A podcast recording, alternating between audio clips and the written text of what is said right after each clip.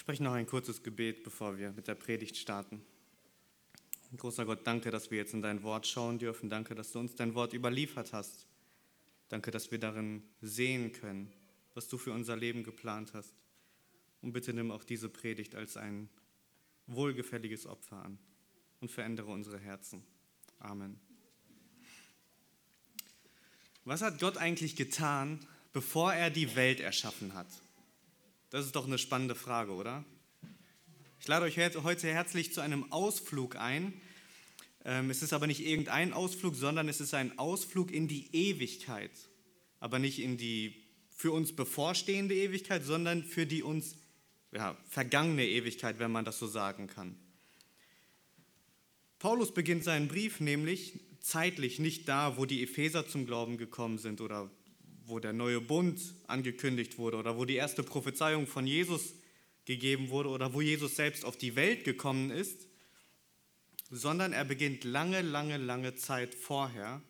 Er beginnt nämlich da, wo es noch gar keine Zeit gab. Es ist schwierig für uns zu verstehen, aber es gab noch gar keine Zeit. In der Einleitungspredigt zum Epheserbrief haben wir festgestellt, dass man diesen Brief, den Epheserbrief, als Präventionsmaßnahme verstehen kann. Die benachbarten Kolosser haben sich nämlich von ihr Lehren abbringen lassen. Und um das bei den anderen Gemeinden zu verhindern oder vorzubeugen, schreibt Paulus den Epheserbrief als Ansporn für den geistlichen Kampf. Er erinnert sie, was für ein Reichtum sie in Christus haben, in den Kapiteln 1 bis 3, und fordert sie dann in den Kapiteln 3 bis 6 auf, dementsprechend zu wandeln, würdig der Berufung und entlässt sie dann am Schluss des, äh, des Briefes äh, mit der Waffenrüstung in den geistlichen Kampf. Aber warum fängt Paulus eigentlich den Brief so an, wie er ihn anfängt? Warum erzählt er uns nicht erst, wie die Epheser, Gläubig, wie die, wie die Epheser als Gläubige leben sollen, wie die Gemeinde strukturiert sein soll? Warum fängt er direkt mit so einem Knaller an? Wenn wir den Text gleich lesen, wird euch auffallen, dass das ein Knaller ist. Ich glaube, die Antwort finden wir in allem, was im Epheserbrief folgen wird. Ähm, Paulus wird uns in den nächsten Kapiteln nämlich zu folgenden Dingen auffordern. Ich versuche das einmal so grob zu umreißen. Er wird uns aufzeigen, dass wir als Gläubige die Einheit des Geistes bewahren sollen. Wir sollen die Einheit in der Ehe bewahren. Ähm, er rückt unsere Beziehung zwischen Arbeitgeber und Arbeitnehmer zurecht, zwischen Eltern und ihren Kindern, zwischen Juden und Heiden und, und, und. Überall wird eine gewisse ähm, Beziehung zurechtgerückt. In, in, und das verstehen wir in dem Licht von diesen ersten Versen am besten. Also wir sollen in egal welcher gesellschaftlichen Schicht ähm, die Einheit bewahren. Das ist der große Auftrag im Epheserbrief. Aber wenn wir uns die Warum eigentlich Frage stellen, dann finden wir in unserem heutigen Text die Antwort darauf. Und die Antwort wird am Ende eigentlich ganz einfach sein. Die Antwort ist nämlich, weil wir alle, die wir hier sind, die wir gläubig geworden sind, von demselben Gott erwählt wurden, ehe es uns gab. Und deshalb ist Einheit nötig und möglich, weil wir alle vor Grundlegung der Welt, als wir nichts tun konnten, erwählt wurden von dem einen Gott. Und deshalb ist es möglich, dass wir Einheit in jeder gesellschaftlichen Schicht ausleben. Paulus schenkt uns nämlich einen Blick in die Ewigkeit, bevor die Welt erschaffen wurde. Da beginnt die Geschichte, die Geschichte deiner Erlösung, die Geschichte seiner wunderbaren Errettung. Und so bitte ich euch, Epheser 1, die Verse 3 bis 14 aufzuschlagen. Ich werde den ganzen Text einmal lesen, wir werden heute aber nur die Verse 3 bis 6 behandeln. Ich lese den Text einmal vor. Gepriesen sei der Gott und Vater unseres Herrn Jesus Christus der uns gesegnet hat mit jeder geistlichen Segnung in den himmlischen Örtern in Christus, wie er uns auserwählt hat in ihm vor Grundlegung der Welt, dass wir heilig und untadelig sein vor ihm in Liebe und uns zuvor bestimmt hat zur Sohnschaft durch Jesus Christus für sich selbst, nach dem Wohlgefallen seines Willens, zum Preis der Herrlichkeit seiner Gnade, womit er uns begnadigt hat in dem Geliebten, indem wir die Erlösung haben durch sein Blut, die Vergebung der Vergehungen nach dem Reichtum seiner Gnade, die er uns gegenüber hat überströmen lassen in aller Weisheit und Einsicht, indem er uns kundgetan hat, das Geheimnis seines Willens nach seinem Wohlgefallen, das er sich vorgesetzt hat in sich selbst, für die Verwaltung der Fülle der Zeiten, alles unter ein Haupt zusammenzubringen in dem Christus. Das, was in den Himmeln und das, was auf der Erde ist, in ihm. Indem wir auch ein Erbteil erlangt haben, die wir zuvor bestimmt sind nach dem Vorsatz dessen, der alles wirkt nach dem Rat seines Willens, damit wir zum Preise seiner Herrlichkeit seien, die wir zuvor auf den Christus gehofft haben. Indem auch ihr, nachdem ihr gehört habt, das Wort der Wahrheit, das Evangelium eures Heils, indem auch ihr, nachdem ihr geglaubt habt, versiegelt worden seid mit dem Heiligen Geist der Verheißung, der das Unterpfand unseres Erbes ist, zur Erlösung der, des erworbenen Besitzes, zum Preis der Herrlichkeit seiner Gnade. Diese Verse 3 bis 14 sind eigentlich ein ganz langer Satz. Und ähm, trotzdem können wir in diesen Versen 3 bis 14 eine gewisse Chronologie feststellen. Vielleicht ist euch das schon mal aufgefallen bei unserem Glaubensbekenntnis. Da beginnen wir mit Gott, mit dem Erlösungswerk Jesu und mit dem Heiligen Geist. Und genauso ist es auch hier in dem Text.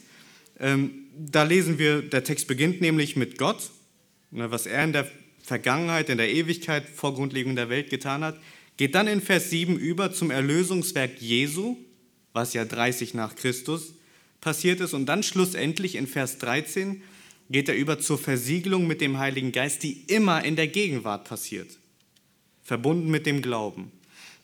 Und achtet mal auf die Verse 6, 12 und 14. Jeder dieser drei Etappen, also das Werk Gottes oder das Werk des Vaters, das Werk des Sohnes und das Werk des Heiligen Geistes, werden immer unterbrochen mit dem zum Preis der Herrlichkeit seiner Gnade. Verse 6, 12 und 14. Also ist dieser Text gegliedert nach der Dreieinheit Gottes. Das Werk Gottes, das Werk des Sohnes und das Werk des Heiligen Geistes. Und im Grunde genommen hört ihr heute eigentlich nur die, den ersten Punkt einer großen Predigt, wenn man das so sagen kann. Deswegen ist heute auch Teil 1 dran, das Werk des Vaters oder das Werk Gottes. Und ähm, in der Auslegung ist es so, wenn wir auslegend predigen wollen, dann müssen wir eigentlich die, die Struktur oder den, die Satzstruktur von dem Autor berücksichtigen. Und deswegen müssen wir uns vor allem die Frage stellen, damit wir das auch als Auslegungspredigt verkaufen können, müssen wir die Hauptabsicht von diesem ganzen Satz feststellen. Das ist extrem wichtig. Weil wenn wir das nicht machen, dann können wir irgendwie, uns irgendwie verirren dann können wir uns mit irgendwelchen Themen festfahren. Deswegen erstmal die Frage, was ist die Hauptabsicht von diesem ganzen Text, von den Versen 3 bis 14? Und wie findet man die Hauptabsicht heraus? Die Absicht oder die Hauptabsicht ist da, wo der Hauptsatz ist. Das ist jetzt ein bisschen Grammatik. Und wenn wir den ganzen Text vor Augen haben, hat dieser Text einen einzigen Hauptsatz und alles andere dient diesem einzigen Hauptsatz. Und der Hauptsatz ist folgender. Nämlich in Vers 3, gepriesen sei der Gott und Vater unseres Herrn Jesus Christus. Das ist der Hauptsatz und dieses Thema wird sich durch die ganzen Verse 3 bis 14 durchziehen. Also, gepriesen sei der Gott und Vater unseres Herrn Jesus Christus. Was ist also die Hauptabsicht von dem Text? Was ist die Hauptabsicht von der Predigt? Weil die Hauptabsicht von dem Text ist auch die Hauptabsicht von der Predigt. Das ist Auslegungspredigt. Gott zu preisen. Das ist die Absicht, die Paulus unter Inspiration des Heiligen Geistes hatte. Gott zu preisen. Das Thema unserer Predigt heute ist also dementsprechend zum Lobpreis seiner Herrlichkeit. Und ich will euch das Thema jetzt ein bisschen vorstellen oder schmackhaft machen und die Frage stellen, was bedeutet es überhaupt, Gott zu preisen? Also wenn ich jetzt zu dir komme und sage, hey du, preis mal unseren Gott, was machst du dann? Wir haben so unsere frommen Begriffe zum Lobpreis seiner Herrlichkeit, aber was bedeutet das wirklich? Ich will euch auf die Sprünge helfen. Im, Im, Griechischen steht hier oder wird hier ein Wort dafür gebraucht und das wird euch bekannt sein. Ich werde das Wort jetzt nicht sagen, aber äh, wir, wir kennen das, wenn wir auf Beerdigungen sind. Bei einer Beerdigung kommt meistens jemand nach vorne und liest oder erzählt, was der Verstorbene alles Gutes in seinem Leben geleistet hat. Das beschreibt das Wort gepriesen. Damit man aber gute Worte über diesen Verstorbenen aussprechen kann, rein gewissens, muss dieser Mensch auch etwas Gutes getan haben, etwas Lobpreiswürdiges. Wenn Paulus hier also sagt, gepriesen sei unser Gott, dann sagt er im Grunde genommen Folgendes. Es gibt einen, der ist würdig, gute Worte zu empfangen. Weil das ist das, was wir bei Beerdigungen auch machen. Wir reden gute Worte über jemanden, der etwas getan hat. Und genauso ist es auch hier. Es gibt jemanden, der ist würdig, gute Worte zu empfangen, und dieser eine ist Gott. Gepriesen sei der Gott und Vater unseres Herrn Jesus Christus. Und dann nennt er in den Versen 3 bis 6 drei Gründe, warum Gott gepriesen sein soll. Oder ich könnte es auch so formulieren, warum wir gut über Gott reden sollten. Wie auch immer das aussehen mag. Das Ziel der Predigt ist also, rede gut über Gott, denn er hat dich gesegnet, erwählt und vorherbestimmt. Und das sind die drei Punkte unserer Predigt. Rede gut über Gott, denn er hat dich erwählt, äh, gesegnet, erwählt und vorherbestimmt in der Reihenfolge. Er hat dich gesegnet, er hat dich erwählt und er hat dich vorherbestimmt. Und jetzt schau mal in Vers 3. Äh, gepriesen sei der Gott und Vater unseres Herrn Jesus Christus. Wie gesagt, dieser Satz steht über die ganzen Verse 3 bis 14. Aber warum ist Gott der Vater unseres Herrn Jesus Christus gepriesen? Paulus benutzt hier eine weitere Beschreibung für diesen Gott. Er sagt nämlich, schau mal weiter in Vers 3, der uns gesegnet hat mit jeder geistlichen Segnung in den himmlischen Örtern in Christus. Das ist ein Relativsatz. Also der beschreibt das Objekt etwas näher. Gepriesen sei der Gott. Welcher Gott? Der uns gesegnet hat mit jeder geistlichen Segnung in den himmlischen Örtern. Also ist der erste Punkt, er hat dich gesegnet. Was hat Gott denn getan? Was macht Gott aus? Warum ist er gepriesen? Es ist der Gott, der gesegnet hat mit jeder geistlichen Segnung.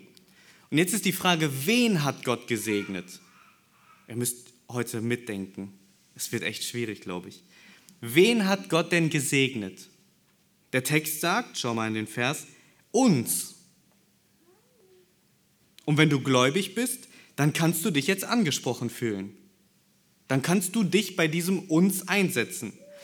Jetzt ist meine nächste Frage aber, hat Gott dich gesegnet, weil du gläubig geworden bist?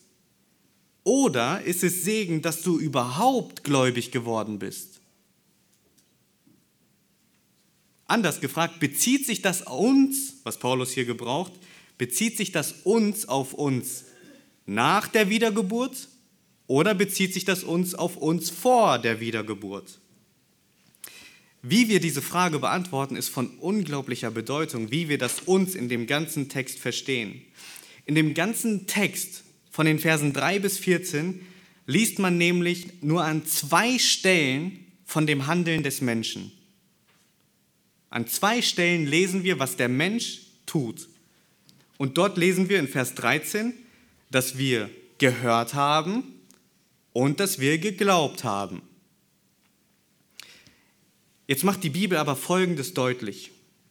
Um überhaupt hören zu können, muss Gott jemanden senden, der das Evangelium verkündigt. Lesen wir in Römer 10, Vers 15.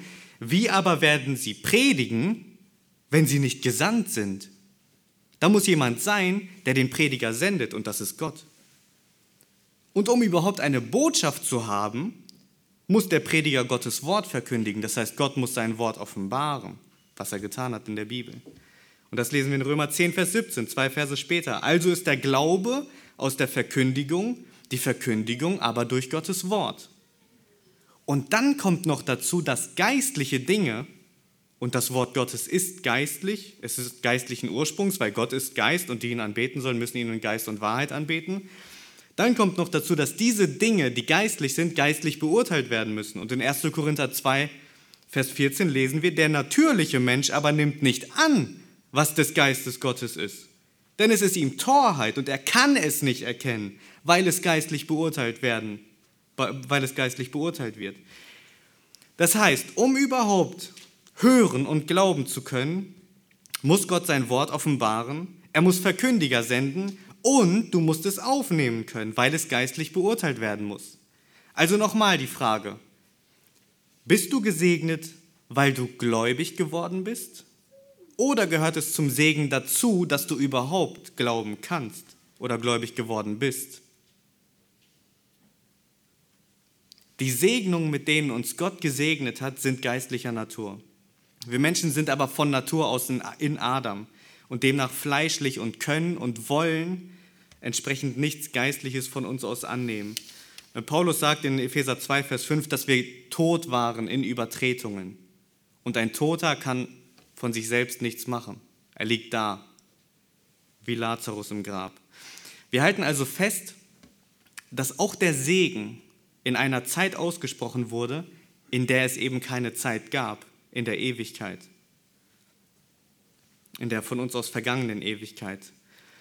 Und jetzt widmen wir uns der Frage, wo der geistliche Segen liegt. Schau mal weiter im Text.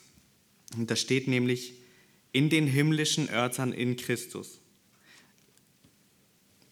Ähm, dieser geistliche Segen, mit dem, uns, mit dem uns Gott gesegnet hat, ähm, der liegt in den himmlischen Örtern in Christus. Er ist dort, wo der himmlische Thronsaal Gottes ist, wo alle Schätze aufbewahrt werden, in Christus, dem ewigen König, und das von Ewigkeit zu Ewigkeit. Jetzt verknüpft mal eins und eins zusammen. Wir Menschen kommen auf die Erde. Und die Bibel sagt, dass wir in Adam, also alle Menschen sterben. Jetzt gibt es hier einen Segen, der ist in den himmlischen Örtern in Christus. Das ist aber ein Problem. Ähm, denn wir sind Fleisch. Wer ist denn dann in Christus? Der ganze Knackpunkt ist, und ich will die Frage jetzt beantworten, sind wir gesegnet, weil wir gläubig geworden sind oder sind wir oder gehört es dazu, dass wir gesegnet sind, dass wir überhaupt gläubig geworden sind? Und deswegen hatte ich auch die Schriftlesung ausgewählt. In 1. Korinther 1, Vers 30 haben wir nämlich die Antwort, die alle Fragen beseitigt. 1. Korinther 1, Vers 30, da steht nämlich, aus ihm aber seid ihr in Christus Jesus, der uns geworden ist, Weisheit, und von, Weisheit von Gott und Gerechtigkeit und Heiligkeit und Erlösung. Also wer ist überhaupt in Christus? Na ganz einfach die, die aus ihm in Christus sind. Also sind wir nicht gesegnet, weil wir gläubig geworden sind und Gott belohnt uns jetzt mit dem Segen, sondern es gehört dazu. Es kommt aus ihm, dass wir überhaupt in Christus sind. Also, was meint Paulus, wenn er von uns redet? Wenn Paulus von uns redet, dann meint er einzelne Personen, die von Gott persönlich ausgewählt sind, wozu auch die Epheser gehören und wozu auch du gehörst, wenn du gläubig bist. Aber, und darauf wollte ich hinaus, das uns geht eben noch darüber hinaus. Das uns stand in der Ewigkeit fest und umschließt demnach auch die, die in Zukunft noch gläubig werden. Also das ist, äh, das muss man erstmal verdauen, weil das ist schwierig zu fassen für uns, weil wir uns hier jetzt gerade in der Ewigkeit befinden. Aber so schwingt mit dieser Botschaft auch eine Botschaft der Hoffnung mit. Denn solange es heute ist, gibt es die Möglichkeit zur Errettung. Und deshalb habe ich eine Herausforderung für den, ähm, der noch nicht gläubig ist. Solange du lebst, hast du die Möglichkeit herauszufinden, ob du ebenfalls gesegnet bist oder nicht. Das steht dir frei, das ist deine Verantwortung, das herauszufinden. Die Bibel fordert dich nämlich zu ganz einfachen Sachen heraus. Demütige dich unter Gott, indem du Buße tust und glaub an Christi stellvertretendes Leiden und Sterben. Und wenn du das tust, dann kannst du mit uns in den Lobgesang einsteigen. Wenn du das nicht tust, dann kannst du Gott nicht vorwerfen, er habe dich dazu bestimmt, verloren zu gehen. Die Aufforderung an dich ist nämlich klar. Gott wird dich zur Rechenschaft ziehen, ob du diesem Auftrag gehorsam warst oder nicht. Die Bibel spricht nämlich an keiner Stelle, und das will ich unbedingt betonen, die Bibel spricht an keiner Stelle von einer Erwählung zur Verdammnis. Sie spricht von Menschen, die sich weigern zu glauben. Darauf werde ich später nochmal eingehen. Ich breche das jetzt mal runter, um das einfacher zu erklären. Gott der Vater, Sohn und Heiliger Geist existieren von Ewigkeit zu Ewigkeit es gab noch keine Zeit. Gott der Vater entschließt sich dazu, den Menschen zu erschaffen und sich selbst zu verherrlichen, indem er sich ein Eigentumsvolk macht. Er nennt ganz bestimmte Menschen und wendet sich zu seinem Sohn und sagt, diese Menschen sind mit allen geistlichen Segnungen gesegnet. Ich erwähle sie dazu, dass sie heilig und tadellos sind. Darauf gehen wir gleich ein. Ich bestimme sie dazu, dass sie meine Söhne heißen sollen. Gott hat seinen Segen für bestimmte Persö Personen, aus, bestimmte erwählte Personen ausgesprochen und hat sie mit jeder geistlichen Segnung gesegnet. Und heute, im Jahr 2023, erfahren Menschen diesen Segen, indem sie gläubig werden und verstehen, dass sie vor Grundlegung der Welt dazu erwählt wurden. Warum führe ich das so ausführlich aus? Lass mich das einmal erklären. Hier sitzen über, also, hauptsächlich Gläubige. Und ihr sollt verstehen, dass die Rettung durch und durch von Gott kommt. Es ist sein königlicher Segen, der festgelegt wurde, ehe es dich gab. Es ist, als würdest du eines Tages aufwachen und verstehen, dass du ein Königskind bist oder ein Königskind von eh und je warst und mit einem Mal alle Mitte und Rechte eines Königskindes hast. Du bist gesegnet mit allen geistlichen Segnungen. Es fehlt dir an nichts. Dieses, ähm, der uns gesegnet hat, nur am Rande. Wenn man das mal grammatikalisch untersucht, dann wird man feststellen, dass es eine abgeschlossene Tätigkeit in der Vergangenheit war, die aktiv, also heute noch am, am Handeln ist oder wirksam ist. Deswegen betone ich das auch so, dieser Segen, der wurde ebenfalls in der Ewigkeit ausgesprochen, der uns gesegnet hat. Das fand einmal vor Grundlegung der Welt statt. Und ich werde auch gleich erklären, warum ich das sage, dass es vor Grundlegung der Welt stattfand. Aber erstmal will ich eine offene Frage stellen. Das musst du nicht beantworten. Ähm, wie oft betest du für noch mehr Segen von Gott? Oder wie oft betest du für mehr Disziplin, mehr Heiligen Geist, mehr Liebe oder mehr andere Dinge? Ich gestehe, dass ich das oft getan habe, aber schau mal, was sagt denn der Text? Er hat uns gesegnet mit jeder geistlichen Segnung. Gesegnet ein einziges Mal, ehe es dich gab, und das mit jeder geistlichen Segnung. Wir sind so reich beschenkt und beten oft um ein kleines Taschengeld, während wir einen himmlischen Vater haben, der uns sein ganzes Vermögen hinterlassen hat. Bist du dir dessen bewusst, wie bahnbrechend das eigentlich ist? Der lebendige Gott hat dich gesegnet mit jeder geistlichen Segnung. In 2. Petrus 1, Vers 3 lesen wir das folgendermaßen. Seine göttliche Kraft hat uns alles geschenkt, was zu einem Leben in der Gottseligkeit oder in der Gottesfurcht dient. Seine göttliche Kraft hat uns alles. Eine Wortstudie könnte man jetzt machen, was bedeutet alles, stundenlang Zeit damit verbringen. Alles meint alles. Ausnahmslos. Alles. Alles, was wir benötigen, um in der Gottesfurcht zu leben, hat er uns geschenkt. Er hat uns jeden geistlichen Segen geschenkt. Diese Tatsache befähigt uns wirklich zu seiner Ehre zu leben. Sie befähigt uns, keine Unterschiede in der Gemeinde zu machen. Ich meine, was hat der andere, was ich nicht habe? Also wir sind beide gesegnet, ehe es uns überhaupt gab. Was hat meine Frau, was ich nicht habe? Hat denn einer mehr Gnade verdient oder verdienen können vor Grundlegung der Welt? Wenn ja, dann kannst du mir bitte dein Geheimnis verraten, wie du das angestellt hast. Also vor Grundlegung der Welt hätte man sich nichts verdienen können. Was hat mein Arbeitnehmer, was ich nicht habe? Was haben die russischen Gläubigen nicht, was wir haben? Oder was haben die Geimpften, was du nicht hast? Versteht ihr, wie bahnbrechend diese Erkenntnis ist? Wir sind gesegnet, ehe es uns gab. Es gibt nichts an uns, was uns besser macht. Gar nichts. Diese Wahrheit, dass er uns gesegnet hat mit jedem geistlichen Segen, und dieser Segen wird gleich noch näher definiert, ähm, ist das Fundament für jede Einheit in der Gemeinde. Ich meine, der reifste Gläubige ist nicht mehr wert als der verirrte, wiedergeborene Charismat. Der noch nicht so viel verstanden hat in Klammern. Der reformierteste Theologe ist nicht mehr wert als ein Katholik, der tatsächlich wiedergeboren sein kann, aber noch nicht verstanden hat, wie gotteslästerlich die katholische Lehre ist. Die Tatsache, dass Gott bestimmte Menschen in der Ewigkeit gesegnet hat, in der vergangenen Ewigkeit, holt uns alle auf dieselbe Ebene. Und deshalb ist es auch so schön, dass der Boden vor dem Kreuz eben ist. Es gibt niemanden, der höher steht oder niedriger steht. Wir sind alle auf einer Ebene. Und das macht wahre Einheit aus. Es gibt niemanden, der mehr vorzuweisen hat. Gott hat in der Ewigkeit bestimmte Menschen gesegnet. Und wie dieser Segen genau aussieht, definiert Paulus in dem nächsten Vers.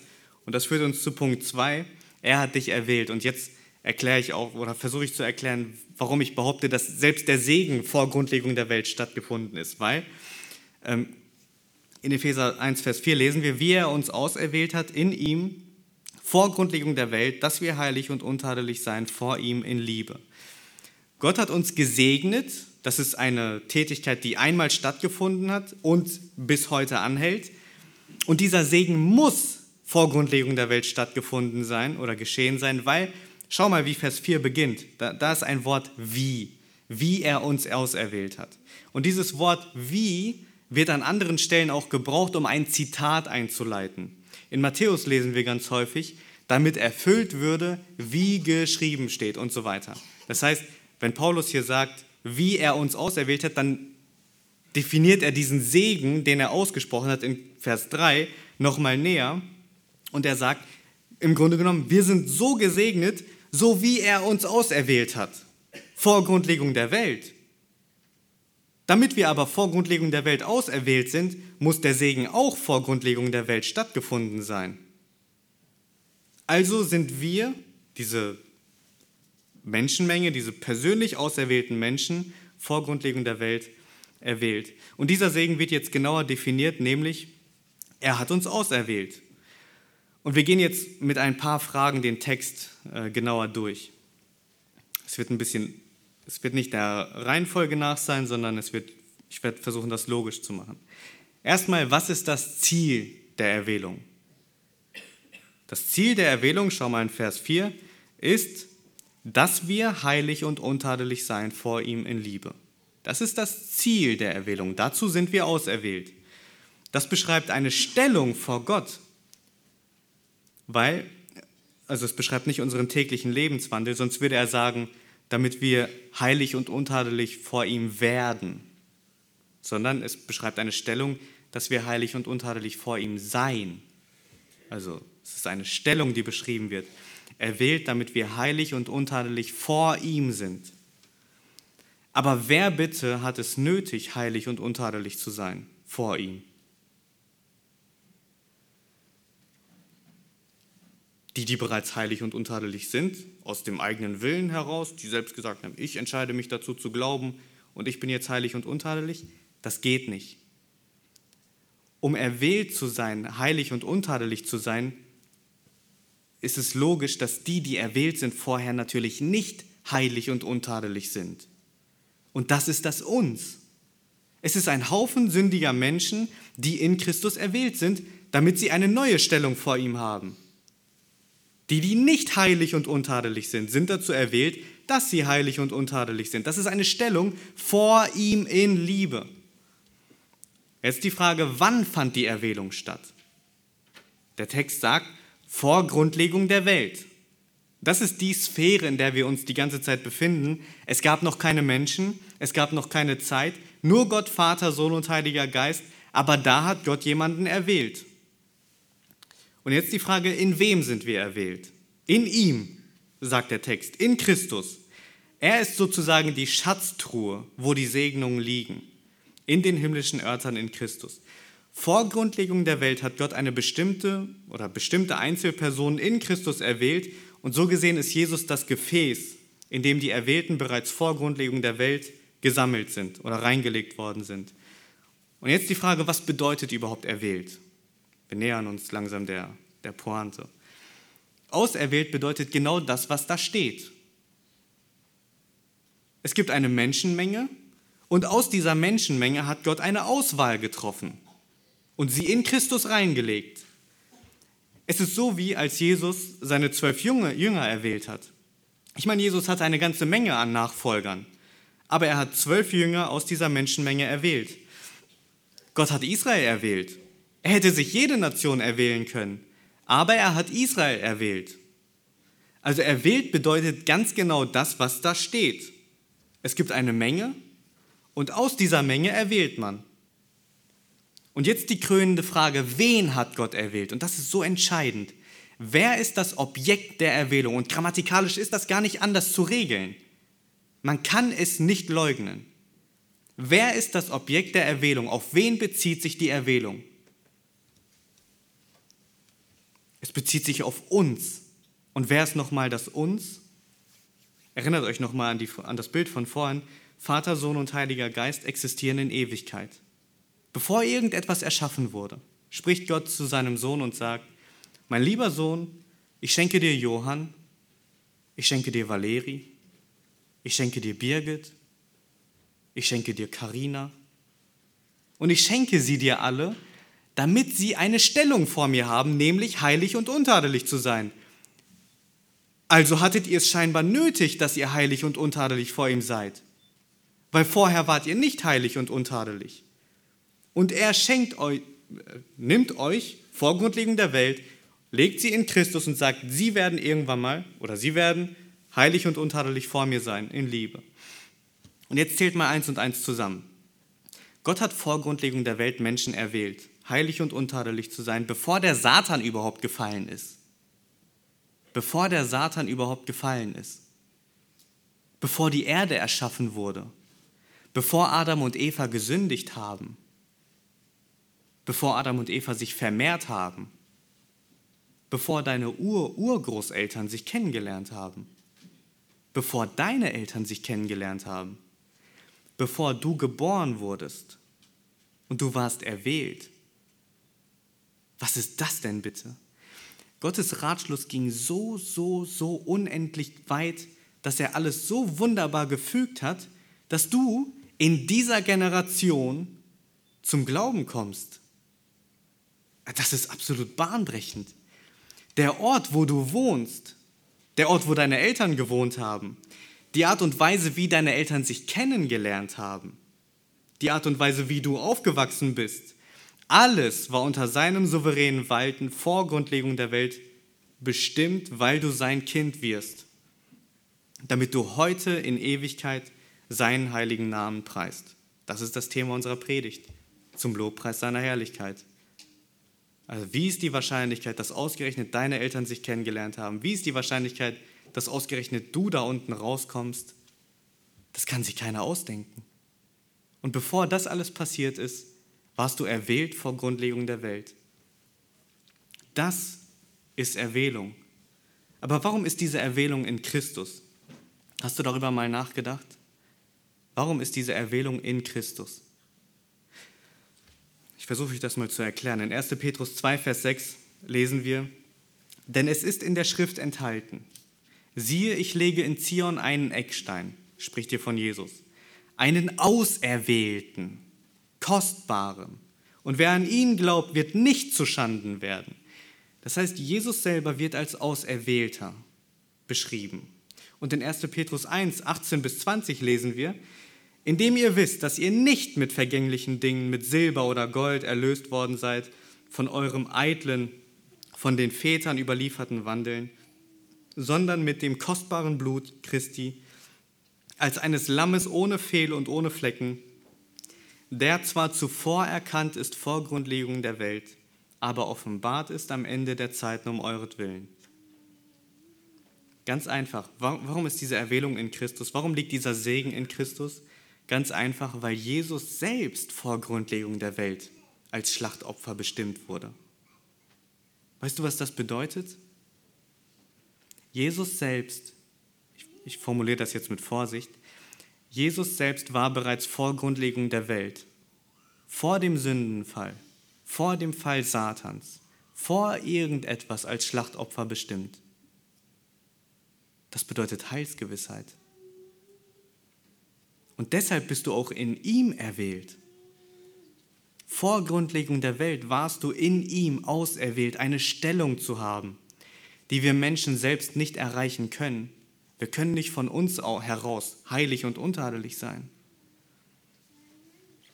Du konntest vor Grundlegung der Welt doch gar nichts dafür tun. Dich gab es nicht mal. Wie bitte kann man dann heute unser Heil mit einer Zahnpastatube vergleichen? wo man sagt, Du musst aufpassen, wenn du die Zahnpastatube drückst und zu dolle drückst, die Zahnpasta, die oben rauskommt, die bekommst du nicht mehr wieder da rein. Wie kann man unser Heil damit vergleichen? So nach dem Motto, pass auf, dass du nicht zu viel sündigst, weil irgendwann mal ist es zu spät, du bekommst die Zahnpastatube nicht mehr wieder zurück, dann hast du dein Heil verloren. Wenn Jesus vor Grundlegung der Welt erwählt war und du vor Grundlegung der Welt in ihm erwählt warst, was kannst du dann heute dafür tun, wenn du das bereits erlebt hast, dass du das wieder verlierst? Das ist so eine tiefe Heilssicherheit. Deine Errettung war vor Grundlegung der Welt so sicher, wie sie heute ist, wie sie morgen ist und wie sie in Zukunft oder in Ewigkeit sein wird, weil nicht du Gott erwählt hast, sondern er hat dich erwählt. Du hast ihn gewählt, weil sein souveräner Ratschluss es für gut empfunden hat, dich zu erwählen. Jonathan Edwards sagt Folgendes über unsere Errettung. Du fügst gar nichts zu deiner Rettung hinzu, abgesehen von der Sünde, die es nötig gemacht hat.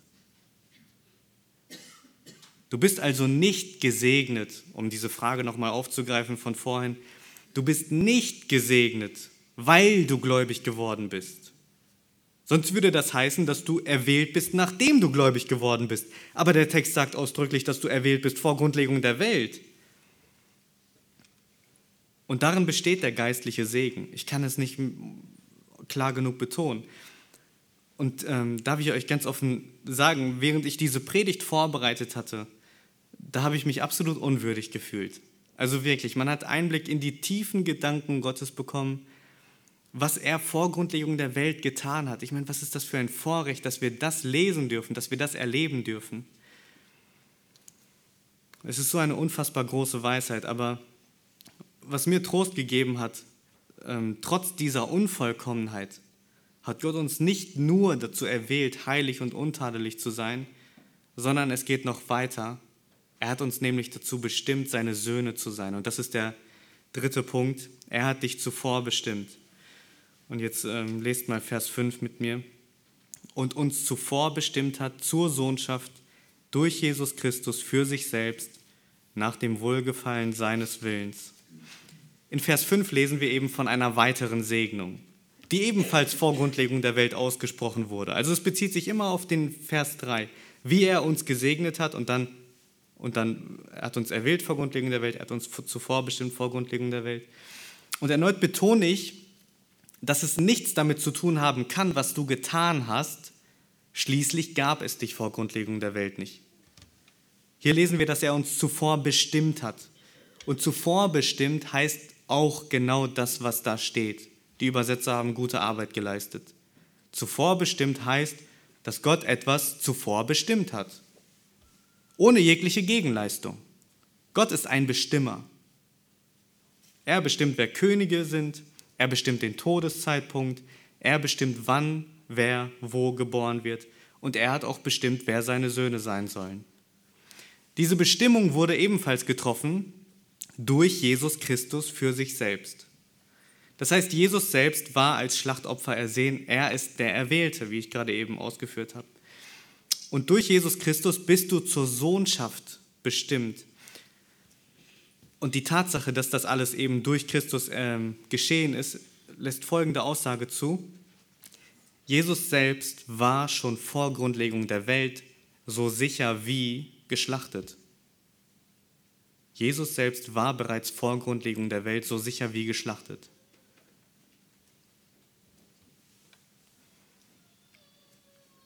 Denk mal drüber nach. Gott hat dich erwählt in Christus und Gott hat dich zur Sohnschaft bestimmt durch Christus. Das heißt, Gottes Ratschluss, Christus als stellvertretendes Opfer zu geben, fand ebenfalls vor Grundlegung der Welt statt. Jetzt werden die Scharfsinnigen unter euch sagen, dass Jesus dann ja nicht für die ganze Welt gestorben ist.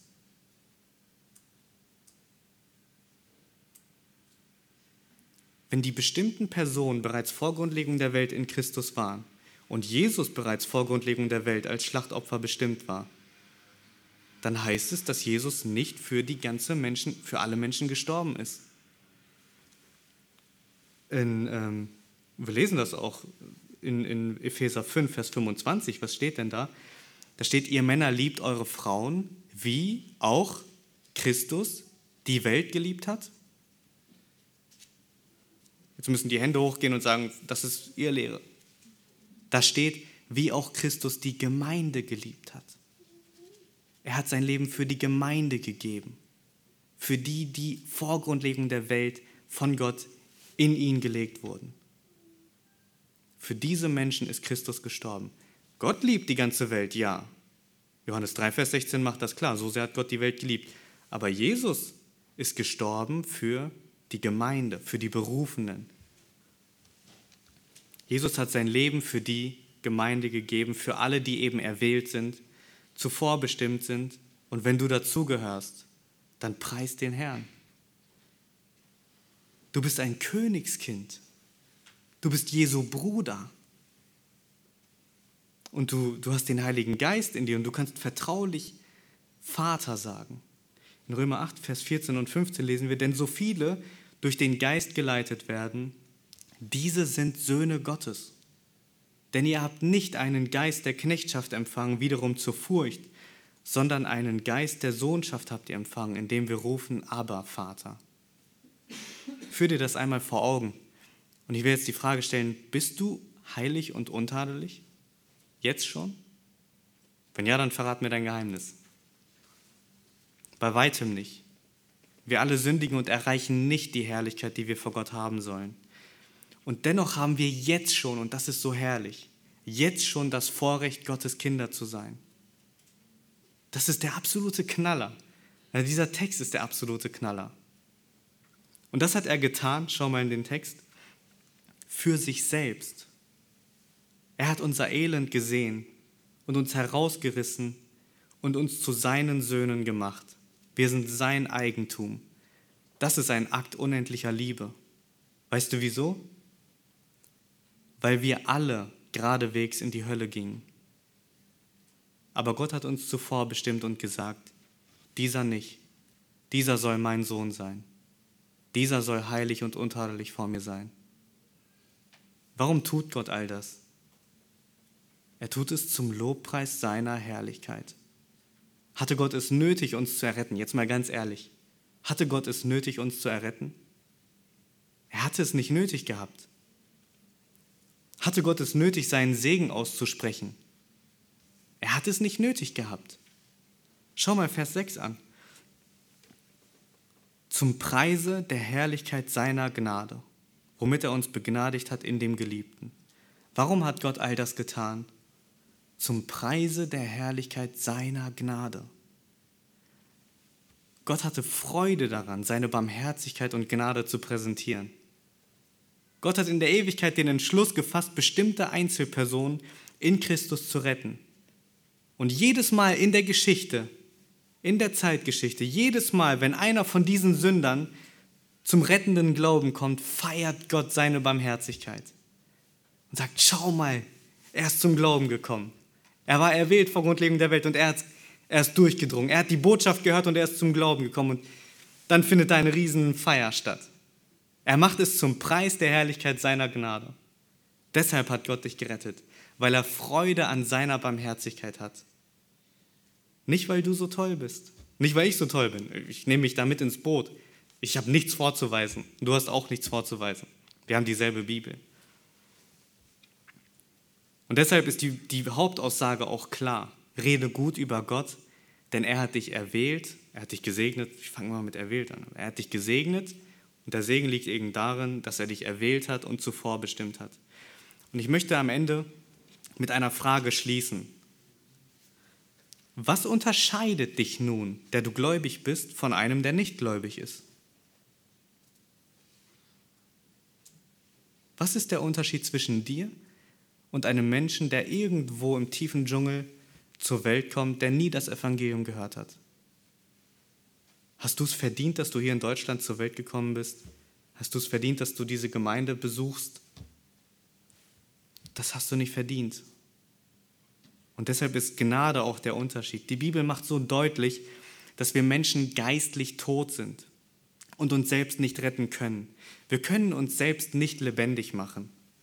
Aber Gott hatte vor Grundlegung der Welt in der Ewigkeit seinen Segen über dich ausgesprochen. Er hat dich erwählt und er hat dich zuvor bestimmt. Und das alles in seinem geliebten Sohn. Der geliebte Sohn war bereit, den Preis zu zahlen. Er hat das Leben gelebt, was wir nicht leben konnten, weil wir eben nicht heilig und untadelig sind. Und er hat den Preis bezahlt auf Golgatha in drei Stunden, als die Dunkelheit anwesend war und ihn geschlagen hat. Den Preis, den wir nie bezahlen könnten. Eine Ewigkeit in der Hölle könnte diesen Preis nicht bezahlen, weil wir seine Heiligkeit bespuckt haben. Alle Segnungen sind allein in Christus enthalten und alle, die bereits vor Grundlegung der Welt in Christus erwählt waren, werden zum Glauben kommen. Deswegen meinte ich auch vorhin, dass uns bezieht sich nicht nur auf die Epheser, bezieht sich auch nicht nur auf uns als Gemeinde, sondern es bezieht sich auf alle, die vor Grundlegung der Welt gesegnet, erwählt und vorherbestimmt sind. Und die, die in Zukunft noch zum Glauben kommen, die gehören ebenfalls zu dem uns. Die wissen es nur noch nicht. Deswegen sagt Paulus auch in, in 2 Timotheus 2, Vers 10 folgendes, Deswegen erdulde ich alles um der Auserwählten willen. Warum?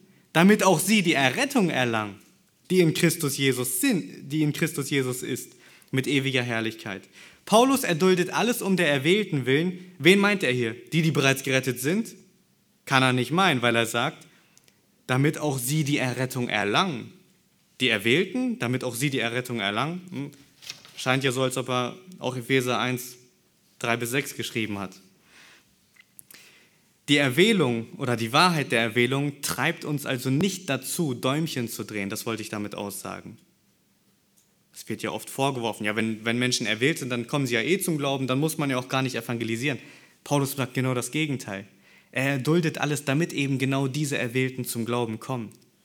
Die Erwählten sind da und Gott gebraucht uns, um diese Erwählten zu erreichen und deshalb sollen wir auch das Evangelium verkündigen. Auf der anderen Seite wird jede Verkündigung auch etwas anderes offenbaren. Und auch diese Verkündigung. Nämlich, dass es Menschen gibt, die nicht glauben wollen.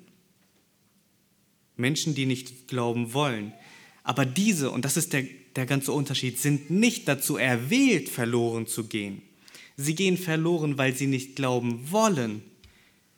Die Aufforderung ist nämlich da. Tut Buße und glaubt an das Evangelium. Das ist die Aufforderung. Wenn du also hier bist und abgeschreckt bist vor der Wahrheit der Erwählung, dann will ich dir eins sagen. Gott zieht dich zur Rechenschaft. Du musst dich vor Gott demütigen und jeder, der zu ihm kommt, wird nicht verloren gehen. Diese Worte werden am Ende vor Gericht gegen dich verwendet werden, denn das Evangelium ist eigentlich einfach zu verstehen. Gott wurde Mensch, Jesus hat alle deine Sünden bezahlt, wenn du an ihn glaubst und dein Leben nach seinem Willen lebst. Also nimm diese Herausforderung an, such Gott mit deinem ganzen Herzen, mit deinem ganzen Verstand und wenn du wirklich aufrichtig nach ihm suchst und bereit bist zu glauben und dich zu demütigen, dann verspreche ich dir, wirst du gerettet werden. Denn das sagt die Bibel. Und wenn du das alles getan hast und Gott wirklich gesucht hast mit aufrichtigstem Herzen und Gott dich nicht retten sollte, dann hast du, so sagt Spurgeon, die Möglichkeit in der Hölle den Dämonen zu verkündigen, dass Gott ungerecht ist und das wird Gott nicht zulassen, sagt er weiter. Das wird Gott nicht zulassen. Wenn du ihn wirklich suchst, dann wird er sich finden lassen. Das verspricht Gott.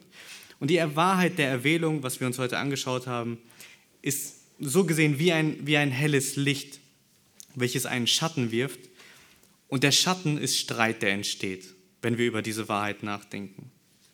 Aber das ist doch nicht die Absicht vom Licht, oder? Die Absicht vom Licht ist nicht Schatten zu werfen. Die Absicht vom Licht ist es, etwas zu erleuchten. Und jeder, der den Geist Gottes in sich hat oder den Geist Gottes in sich trägt, der findet Ruhe in der Wahrheit der Erwählung. Denn es ist wie in Vers 6 geschrieben steht, zum Preis der Herrlichkeit seiner Gnade. Es ist zum Lobpreis seiner Herrlichkeit. Und das ist das höchste Ziel eines Gläubigen, seine Verherrlichung. Und das war auch das Ziel unserer heutigen Predigt, dass wir gut über Gott reden weil er uns gesegnet, erwählt und zuvor bestimmt hat. Und das wollen wir jetzt auch mit dem nächsten Lied, mit dem Gebet was darauf folgt, und auch mit unserem Umgang mit dem Nächsten sichtbar werden lassen. Denn was ist der Unterschied zwischen dir und einem, der nicht gläubig ist? Oder zwischen dir und einem, der gläubig ist? Vor Grundlegung der Welt konntest du nichts vorweisen. Es gibt keinen Unterschied. Die Gnade macht den Unterschied. Also es gibt nichts, was dich und mich von einem anderen, von dem Nächsten unterscheidet, außer der Gnade Gottes. Amen.